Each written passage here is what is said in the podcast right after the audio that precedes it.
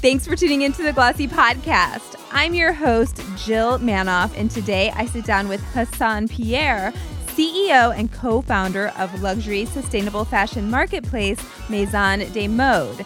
The company sits in a happy place with more fashion brands now operating more sustainably and seeing the value in selling through a marketplace instead of wholesale. I wanted to ask Hassan about the state of the company since March and to what extent consumers are prioritizing sustainability. Welcome, Hassan. Thank you, Jill, for having me. I'm super excited to be here. Yeah, thank you so much for joining. Got to dig into this whole business model. And I mean, do you agree that you're in a happy place? I do agree that we are in a happy pace despite everything that's going on. Um, we're, we're in a great spot.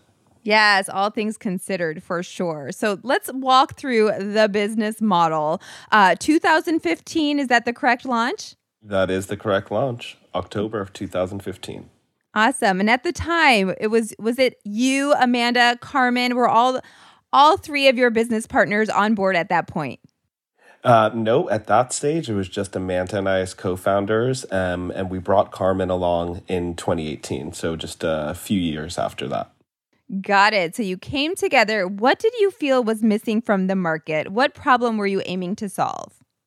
Well, my initial background was in design and focused on sustainable design. And Amanda's background was an editorial background, also focused on sustainable fashion. So we both realized that there was a gap um, in the marketplace, especially in the retail marketplace, that specifically housed fashion brands that all had this sustainable footprint. So our whole mission and goal was to not only just move the conversation forward for what sustainable fashion represents, but also, you know, allow a marketplace to sell these different products and allow consumers to have a one-stop shop for all of these great things. Amazing. Well, since have you seen more, I guess, competition? Is at this point any sort of attention towards sustainability? Do you see it as a um a plus? I know that like maybe the Net-a-Porters of the world, everybody's kind of launched the sustainable category. They're giving consumers a place to go. How do you how do you view that? Well, it's interesting because we still don't have any, I guess, direct competitors, you know, specifically retailers that focus on only sustainable products. Um, what's yeah. interesting is great is that, you know, having these sustainable products on Net-a-Porter or on uh, uh, Selfridges, you know, it actually allows the Net-a-Porter customer to understand what we're selling even better. Um, so it, it, it, we look at it as less of a competition and, and more of um, a support system. Um, so that's how we kind of view it. And I think that what we strive for in the end is that ideally we'd love all of fashion to be sustainable you know? So um, that's that's if net-a-porter and other retailers are looking to support brands that are being mindful in all ways that's all that we could actually ask for in the end. Yeah. Is differentiating your inventory in terms of um, exclusives or maybe brands that others aren't carrying is that a big um, a big focus? Yeah and, and first and foremost we're a luxury retailer so we operate in the same sort of way. Aesthetics come first. You know, the secondary component is the sustainability factor. Um, but in terms of you know exclusives and and and having brands that are really up and coming, that's all very something that we focus on. Um, Amanda, my co-founder and our chief brand officer, does a great job at really curating brands that um, really are fashion forward and interesting and allow us to have that edge in competition against other retailers.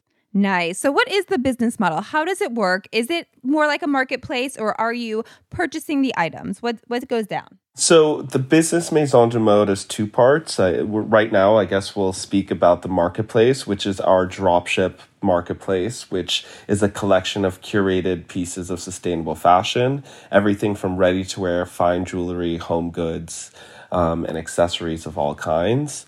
Um, and so the beauty of it is that we work with brands' existing inventory, um, which is what we call our smart inventory model. Um, and also, we allow brands to make items to order. Um, so we really focus on not producing excess waste and really focus on, you know, allowing brands to alleviate and grow their sell throughs um, without the headache and pressure of of you know the the traditional retail model of um, meeting those those numbers and so forth. So it allows us from a retail perspective to be risk free um, which from a uh, financial support perspective and a business perspective is quite lucrative and great for us. Yeah. Um, and also for the brands, it allows them to be more flexible. Um, and especially for up and coming brands, it's really important that they have that flexibility, especially within um, a marketplace that is so well known and, and gives them that that sort of upper hand with their first um, pieces that they're coming out with. Yes, that's interesting. I know a lot of brands have recently told me that they're moving to on demand manufacturing. Uh, would you say that sustainable brands or br- brands that are focused on sustainability um, and the wholesale model, do they mix? Can that can that gel? Um, I think the wholesale model is uh, the current wholesale model is definitely in need of some restructuring. So I think that down the road, if it's done correctly, why not? I think anything is possible if it's done right. Um, in the current state of things, I just don't think it really goes hand in hand or makes sense. Yeah. So I, I definitely think that if somebody wants to rethink that model and, and how it can be more more conscious and thoughtful, um, not just from a profit perspective, but from an environmental or social perspective, then I definitely think that there's room for that in the future. Definitely. So, do you guys you take a cut of each sale? Is that how it works? Correct, correct. We work in a strict, mar- very straightforward marketplace. We work off um, percentages, uh, just as if it was a consignment deal. Um, so brands are very familiar with this model, and then they drop ship directly from you know their fulfillment centers to our consumers. Yeah. Um, but everything is done through the lens of Maison de Mode. Um, from the customer service to you know the checkout and so forth. So it's a very seamless um, shopping experience. Yes. So who is fulfilling all of this? What does your team look like um, today? Is it largely technology and data folks? Uh, who's on the team? So it's it, it's it, we're a very small team still. You know, a lot of people think that we're we're a huge company, which we're in the process of just gearing up for our Series A fundraise coming up, which we're quite excited about, which is going to be a lot of expansion for us. But in in terms awesome. of our existing team, we're only a team of eight people. We have um, we have uh, we have everybody from you know our public relations to uh, creative content to technology um, really fulfilling all the roles that we sort of need to have. But um, it's it's not the largest team which is quite great because we're we're hyper efficient if you could if you want to say that yeah, definitely. When did Car? So Carmen came in a few years um, after the launch. Uh, I referred to her recently as a legend in the fashion tech world. Um, yeah, tell me about um, her role right now, and since the beginning. Carmen came in two years after our launch, and uh, exactly as you've mentioned it, she's a legend, and she really saw an opportunity with us. Um, and she's such a visionary. I mean, everything that she's gotten involved in in the early stages have been hyper successful and, and, and that's where you know retailer fashion has sort of led to go. So um, uh, bringing her on board and having her become a third partner and investor and um, is just invaluable. She her role is just exactly like amanda and uh, mine aside from our our traditional roles in the company but she oversees all aspects and she's just quite um, she's she's she's very much of a sounding board into really steering our company um, in the direction to not only be a success from a profit perspective, but also a success in terms of having a positive impact on our planet. So it's been um, it's been really great to have her on board because again, like you said, she has both that technology, fashion, retail perspective, but also most a lot of people don't know, or if they do know, that she's quite involved with a lot of um, major organizations like Conservation International, and she sits on the board of the um, WEF World uh, International Federation. So um, it's a great mix. Definitely. So as um, she's helping to steer, and as you're looking to the future, what where do you think that the re- that retail is going specifically? Uh, yeah, retail in general, and how do you guys play in? So you know, again, we're a marketplace, and, and Maison de Mode, and I was touching uh, over this at the beginning, is a two part business. We call ourselves a platform business as a whole. So we have our marketplace, which is our curated, you know, shopping destination. And we have what we call Mode Communications, which is a consulting and a communications arm. So the idea is to be a company that not only um, has major touch points from a media perspective, um, but also a marketplace perspective, and fusing both of those together to have a seamless. Um, a seamless business in the sense where you have a seamless B2B and a B2C business. So that's um, that's really where we are looking to head. I think a lot of people view us as strictly a marketplace and don't really see the B2B business side of it, which traditionally is how that goes. But as we continue to expand and grow, um, I think we'll be able to fuse them a little bit more naturally, um, whether that be through launching a magazine or some sort of media component. Um, we do a ton of events and have you know, a big entertainment footprint. So there's a lot of things like that in the works. Yes. So tell me a little bit more about what brands are coming to you for in terms of um, providing consulting um, consulting services. Is it, yeah, w- what are they asking?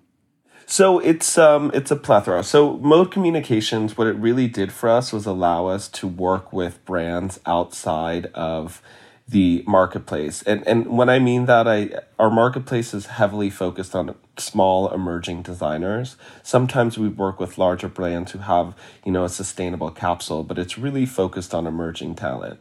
Um, there's also a need and, and, and one of our missions for Maison de Mode as a whole, as a business, is to really further the conversation of sustainable fashion.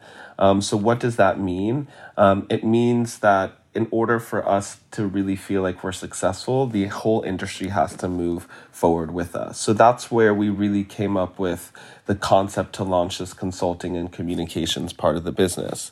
We nice. also have a really large you know library of different you know textiles and production techniques and and and so many different um, sustainability pioneers and NGOs. So when we realized that brands were interested in entering this conversation of sustainable fashion and they didn't know how, it really left us space to, you know, really come from a creative point of view, but also from a communications perspective um, into how that works. So we do everything from communicating about products for brands or partnering with brands that are launching sustainable products um, and we do other things from implementing sustainable practices into businesses, uh, whether that be energy efficiency or whether that be sustainable production techniques. Um, so it runs the gamut in terms of the services that we offer. Yeah. And, and then in terms of brands, it runs from fashion companies to tech companies to media companies, but again, all interested in uh, entering the conversation of sustainability through fashion. Nice. What would you? How would you describe the breakdown in terms of uh, revenue, money coming in through the marketplace versus other um, areas? Well, we launched the the the communications and consulting part of the business uh, shortly after Carmen came on board. So that again is part of her visionary um, sort of input into the business was really seeing that there was a need for this. Um, now these businesses are uh, representing roughly the marketplace is roughly about 60%, whereas the comms is about 40%. Yep. Um, so it's quite interesting to see um, how they've been able to support the whole business as a whole, just having two sort of revenue streams that are that are quite fruitful. That makes sense. I feel like you guys are really positioning yourself to be able to, I don't know, incubate brands or um, maybe bring some brands into the fold, own them. Is that something that's on the radar? Well, you know, I hadn't thought of that before, Jill, but uh, now you're giving me some ideas. So it's definitely something that I think we should consider in the future. But, um, you know, we're always looking, I think the, the beauty of our business is that we're highly flexible. Um, and I think that's why we've been able to continue to be successful, especially during these times. And and so I, I do think that that's a possibility in the future. Why not? Definitely. So, who is your customer? We talk a lot about on Glossy about the fact, um, overwhelmingly, I think consumers think of sustainability, tell me if you agree, as a plus. Like if they bought something that um, I don't know, can be recycled or what it, it's just a bonus and they don't maybe lead with that when they're going to make a purchase. Um, are you is your customer um, unique in that way where they come to you first when they want to buy something? Um, who is she? So we have two customers. We we definitely have the customer that is looking for sustainable products, and that that customer has grown exponentially since we launched. Um, you know, and those customers are really what we've noticed look for specific um, sustainable touch points, vegan or cruelty free products being one of the most, or, or probably the most searched um, of those categories. And then our other customer is really just a fashion girl. You know, she's a consumer that just likes beautiful things, and that that bag just so happens to have a really great story or was made consciously. Um, so again, that's why we always define ourselves as first and foremost a luxury retailer. The aesthetics come first. Um, and yeah. then the secondary is just that added bonus, uh, the cherry, you know, the cherry on the cake. I think the that's a saying that um, everything has you know that um, sustainable component to it. Yes. Are there specific standards um, in order to uh, sell through your company uh, criteria in terms of sustainability? Yeah. So um, we do keep sustainability on a level playing field and, and and first we like to define sustainability as anything that has a social environmental or an economic impact that's greater than their aesthetic yeah. Um, and then what we've done is we've developed a series of sustainability icons, which basically identify the sustainable touch points that a brand or product has. Um, and this ranges from anything that's made in the USA to made with organic or recycled materials to cruelty free or vegan items or to items that give back. Um, I think we have about seven, and we're adding about three new um, icons as well. But what this does is allow us to say, okay, here is what is great about this brand. Um, here's what they're doing, and it's very easy for the consumer to identify the icon with their sustainability trait. Um, and then with that, we do a lot of due diligence in house. Mm-hmm. Um, but then we do a lot of due diligence working with um, NGO partners who really, you know, go on ground, especially within our artisan trade businesses and so forth, just to really, you know, make sure that everything um, is, of course, correct and accurate and, and so forth. Yes. What can you tell me about uh, the first five years in terms of what's worked to acquire customers, what growth you've seen? Um, I think the most interesting uh, acquisition for customers for us has really been our pop ups. Um, our marketplace is, is not just a marketplace. We sort of identify it as an omni-channel marketplace. Um, so we do, you know, very conceptual brick and mortar pop-ups two to three times a year um, in different um, regions, and that's been a really great tool um, to gain new customers and lasting customers. Um, not only does it allow customers who have interacted with us online to interact with us in a physical sense, but of course it allows those customers to who discover us from a physical sense to then continue to interact with us long after in the digital sense once we've left. Um, so that's been pretty um, interesting for right. us. And then I also think that um, what's done well for us is um, what we call like I, I call it our three P's. So again, pop-ups is one of them, press is another, and people. Um, I think that we're very strategic when it comes to the people or I guess brand ambassadors that we interact with with our brand and and and that really has been fruitful in terms of gaining new customers. Um, and then of course press. You know we're very media savvy and we have a very big media footprint, and I think that traditional um, a, lot of people think that traditional media, you know, print and, and digital is kind of out the window, but um, it's still a really great tool, especially from a business perspective that doesn't cost, you know, too much to acquire those customers. So that's uh, the, our three Ps are basically where it's at. Yeah. What's been your approach to digital marketing? Um, so we, you know, digital marketing is something that we haven't really done so much of. We've sort of played around with the idea. Um, it is going to be something post our fundraise that we're going to do that will be um, a big footprint that we'll have. Um, I think for us, we, we, we really like to sort of uh, do a lot of due diligence in terms of how um, digital marketing could be effective for us and, and the most effective for an ROI. And, and I think we found, um, I think we found uh, our route there. So um, it's not something that we've done too much of, but we're going to be playing a lot in that space coming up.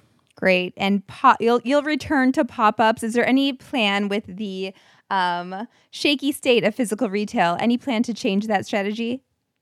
Um, nope, it, it, there isn't. I think that eventually the world will um, uh, hopefully go back to some sort of state of normal. But uh, I do think that physical retail, um, even in today's time, isn't going away. But again, that was an old model that needed to be revamped. And uh, I think uh, this situation has allowed us to now really think about what a physical in store experience is.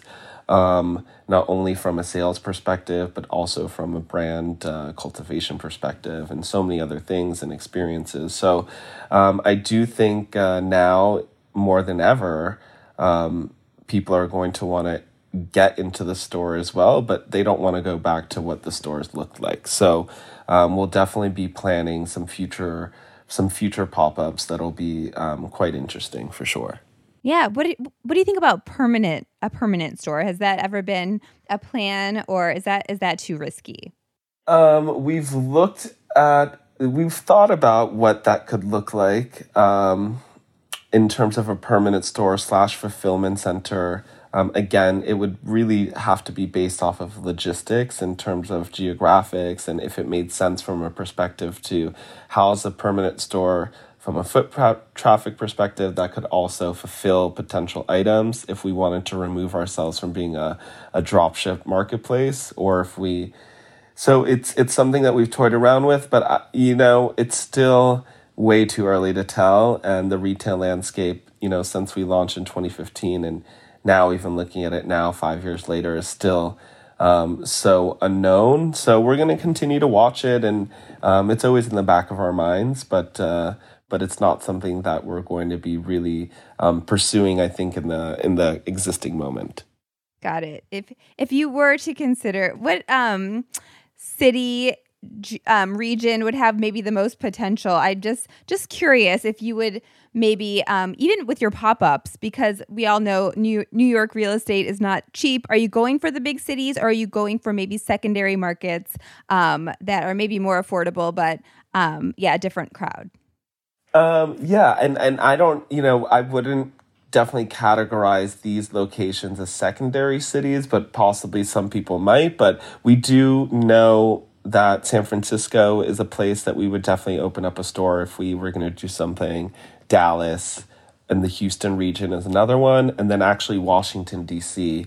Um, is a place that we have done pop ups in really well. All these places are, we just feel like there's a lack of a retail experience. Um, and there's obviously a clientele that is. Um, uh, is starved for that experience as well. So when they have the availability there, um, it, they've performed quite well. Great. And you mentioned events very early on in the conversation. Um, those tip, um, traditionally took place in your pop ups. Is that right? No, so events uh, would fall under our mode communications part of the business. So again, education is a huge part of what we do, and and not just education in terms of you know partnering with uh, schools and so forth, but really educating the general public on what sustainability and fashion is. And so, how do we do that? You know, events was what we would do. We we have something called our campaign Hollywood campaign, which um, is a big entertainment uh, slash fashion campaign that we do during award season. Um, it starts with the Golden Globes lunch with Vogue, which includes a fantastic sustainable panel. Um, and then our campaign Hollywood season ends with a big sustainable style awards that happens the night before the Oscars. Um, so, nice. so, so that's really interesting in terms of events because that's obviously a very Hollywood and high fashion situation. And you can imagine, you know, how, you know, celebrity affects uh, the general public. Um, and then again, we do educational events. So that could be um, things where we've done, you know, Microsoft um, has asked us to put on some, you know, different educational panels, or we've done things with the CFDA or um, South by Southwest. So um, again, for us, it's not just about moving the needle from the marketplace perspective and really growing consumers there, but it's also about having to really grow the consumer's interest in sustainable fashion as a whole. Um, and I think that's nice. what a strong suit of our business is, is that, you know, not only have we been pioneers in terms of a marketplace for, for, for this long, but also pioneers in the sense that we've been um, pioneering this movement and, and really focused from the beginning about you know spreading this word and understanding that in order for the marketplace or our brands to be successful that the concept would need to be highly recognized and highly accepted. Um, so that's uh, that's where events fall into. And luckily we were able to squeeze in um, events earlier this year before before covid happened. And hopefully, if things get back to normal, we'll resume some of our normal activity next year. So you're out there educating. Um, what brands would you say are really doing it, right? If you had to maybe call out um, the ultimate example of you know a go buy, they're they're equally fashionable and they're sustainable, and um, yeah, who's doing who's doing a great job? Um, I would say that Gabriela Hearst really does a great job. Um, and she really thinks about the whole process, um, which I believe is, you know, the most important aspect of it. You know, she's really considerate about how the fibers it, that she uses affect the environment, you know, from the hands that produce her clothes to even her stores, how they're designed and the materials used in there. Um, and then, of course, from an aesthetic perspective, I think, you know, she's really um, nailed what women really want to wear right now. So if I could say somebody, it's definitely her. Yeah, I love her for sure. Um, talk to me about since March. What challenges have you guys seen? What are people buying? Um, has it been kind of a limbo state like everyone else? Well, for us, it's, you know, again, you asked me if I was in a happy place earlier, and I said yes, despite all the the current outcome. And it's been really interesting because I think this whole um, pandemic and people really looking into their health and understanding the importance of that has really accelerated. Um, the general consumer's interest in sustainable fashion. Um, and so for us, that was really um, beneficial. And I think that a lot of retailers, traditional retailers who were closing down during that time and couldn't service consumers, um, really also um, was a great thing for us. You know, from a business perspective, you know, our our business shot up 161 percent over between March and April, which was really insane to see. Um, and then in terms of what people were buying, it's exactly what you could expect they were buying. You know, we we call we call it Lux loungewear. Um, so anything that was really beautiful and cozy and comfortable, but also very, um, you know, again, still aesthetically, you know, great. Not not not uh, not your just typical sweatpants. Um, and then something really interesting that we saw was that um, uh, home goods um, was a product category that grew quite a bit, which makes sense. People were spending time in their home and looking to make that home their sanctuary. Um, and then fine jewelry, um, which I always think is so interesting um, when people, uh, especially during these type of times, are purchasing fine jewelry. But you know, when they're not buying dresses and can't really go, you know, to fancy events and so forth, I think that fine jewelry makes that same escape sort of a reality and you yeah. can wear diamond necklace with you know a gray sweater and and it's totally okay. Um, so so it's that's that's been very interesting um, for us in terms of what's been sort of working and uh, obviously traditional ready to wear um, shoes um, aren't things that have been moving so much but that all sort of makes sense Yes, I love. I think that fine jewelry is so interesting too. In my in my mind, it's like I'm gonna buy this. It won't go out of fashion if I'm quarantined for another year. when I emerge, it'll be there for exactly. sure. It's definitely an investment piece. Definitely. And are, will this kind of the consumer behavior now? They're obviously, like you said, buying luxury loungewear. Are they? Um, will that impact your selection moving forward? Will you um, seek out brands that specialize in that? For sure. I think that again, you know, like any great retailer, you know, you you you provide your customers what they're looking for you know so we would be out of touch if we were just selling ball gowns and you know high heels, you know, if that was in our brand matrix, you know, that would, really wouldn't make sense. So, you know, I think again, being a tech company, we have a lot of data, we have a lot of metrics, we know what our consumers are looking for, what they're searching for, what they want, um, and of course, that dictates, you know, the the the brand and the selection of products that we're definitely you know putting forth out there for our consumers to shop. Yes. You mentioned kind of consumers uh, becoming more conscious right now. They're thinking about where they're investing. Uh, and also, brands are being called out for being bad and dirty and wasteful. Um, talk to me about where you see fashion going, where you see sustainable fashion going. Where do we go from here? Well, uh, you know, it's interesting because uh, both Amanda and uh, my career uh, in sustainable fashion is about 10 years now um, deep, you know, from her solely writing about sustainability and fashion and myself from a design perspective, from a sustainable design perspective, you know, to launching Maison de Mode from 2015 to now. And it's just interesting to watch the conversation evolve in terms of what is of importance. You know, when we first started, um, I guess when this conversation or sustainability and fashion was for even a concept, you know, was very focused on the material, you know, organic cotton, you know, organic linen, you know, that's what sustainable fashion was. You know, that conversation then developed and moved into, okay, well, who's producing the clothes? You know, are they being paid a living wage? Are they, you know, working in, in proper conditions? You yeah. know so then the the art, art artisanal products you know so the the hand of who makes your clothes also became important and that became a sustainable touch point you know how are we producing our clothes you know so the conversation evolved from not just being from the actual textile and material to also how we produce it you know and yeah. and the conversation has also then moved into now how do we consume fashion you know waste um, so it's just interesting to watch you know, the evolution of fashion. And I always like to go back to the food movement. Um, I think that very early on, you know, the organic food movement and all these sort of what we what were known as niche food concepts were very early stage.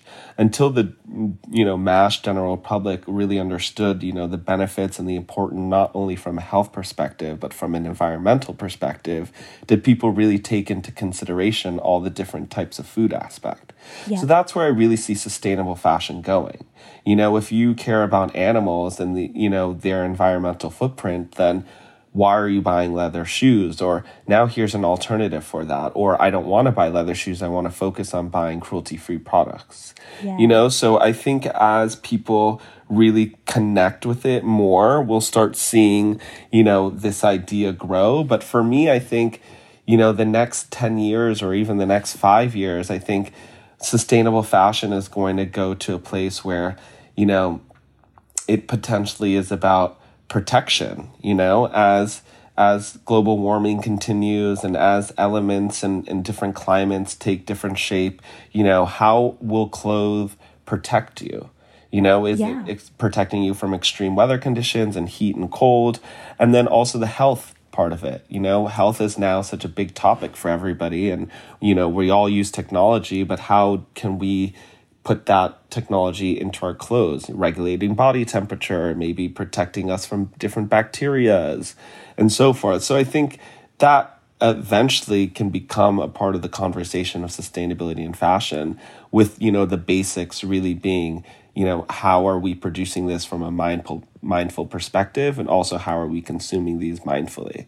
And I yeah. think that's um, really where the future of this is going to go and just have consumers realize that it's not just an endless stream of take, take, take, you know, and that yes. we are all a part. It's not just the brand or the big retailer or the production, you know, it's, it's the consumer. You know, if they demanded better products, then companies would sell them better products because if you stop shopping with that company, you better believe they're going to start making things that you are going to want to buy. So right. that's that to me is where it's all heading. Yes. Um, you mentioned the education that you do in events. Um, wondering, considering Amanda's editorial background and as uh, sustainable fashion moves beyond the basics, uh, what's the right balance in terms of the content, um, maybe on your brand pages or on your site? How are you incorporating that to get that education across? So that's such a great question, and um, you know, it, we're also just I'm going to give you we're, we're going to be expanding in that. Uh, in that area very soon with the closing of our round, which we're super excited in and, and really expanding that media footprint and content. But the the beauty of these sustainable brands is that there is so much of a story there. You know, again, how do you filter that story? It's very easy. You just chop it up into 10 different pieces and, you know, feed it to the consumer in very small, subtle ways. But again, it's about the visual component. It's about, you know, this is fashion. You know, I always say that if a shirt saves a thousand lives but it's ugly nobody's going to buy it. So we need right. as a retailer to make people dream and to really make people want to buy things um, not just because they're good but also because they want to wear them. And so i think like amanda does such a great you know that's her strong suit you know so well. She does it so well. And um, i think that it's a it's a fine balance but it's also a balance of um, exploration as well you know allowing the consumer to like explore more if they want to. So yeah. you know there might be information on their homepage and then they look at a product and then there are more details in the product. So it's really about again like allowing yourself to also educate yourself through exploring and just wanting to learn Definitely. Well, excited to see all that happens after this round. I feel like you guys are like ready to charge. we are very ready to charge. well, thank you, Hassan. This was so much fun. I appreciate you being here. I thank you so much for having me. I appreciate your time. That's all for this episode, which was produced by Pierre Bienaimé.